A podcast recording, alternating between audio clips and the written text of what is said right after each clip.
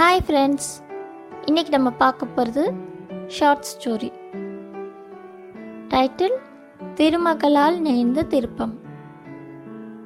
வாங்க நம்ம கதைக்குள்ளே போகலாம். லக்ஷ்மியும் அவளோட அக்கா ஜேஷ்டா தேவியும் அதாவது மூதேவி பூலோகத்தில் உள்ளா வந்தாங்க. அப்போது வேலைக்காரன் ஒருவனை அவனோட எஜமான் மூதேவி அசம்பந்த மாதிரி என்னடா பண்ணிக்கிட்டு இருக்கன்னு திட்டினார். அதை கேட்ட ஜெயிஷ்டா தேவி வருத்தப்பட்டாங்க.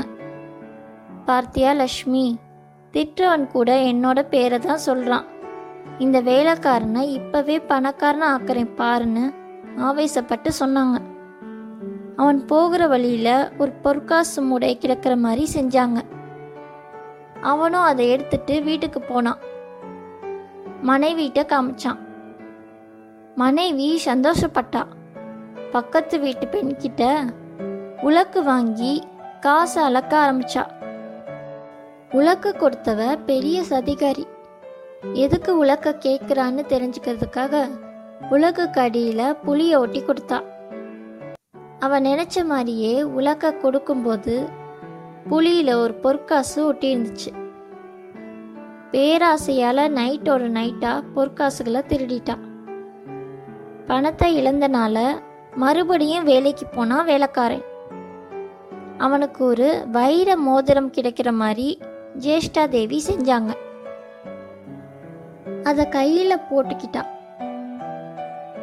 கையில போட்டதோட குளத்துல குளிக்க போய் கையில இருந்து தண்ணீர்ல மோதிரம் விழுந்துருச்சு.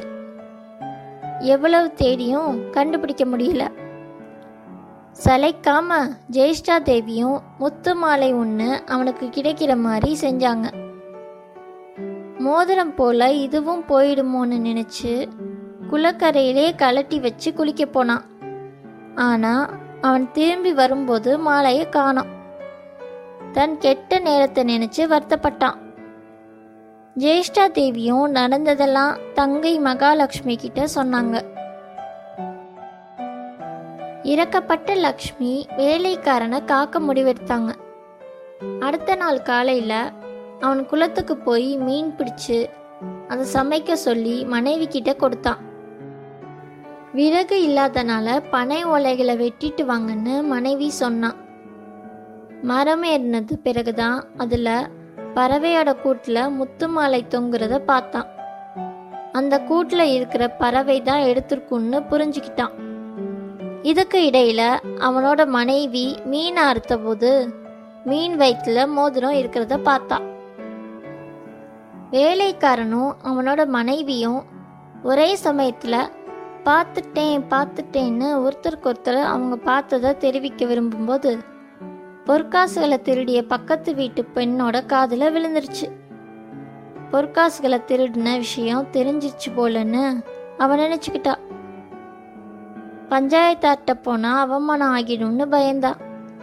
அன்னைக்கு நைட்டே பொற்காசுகளை வேலைக்காரன் வீட்டு வாசல் முன்னாடி வச்சுட்டு போயிட்டா.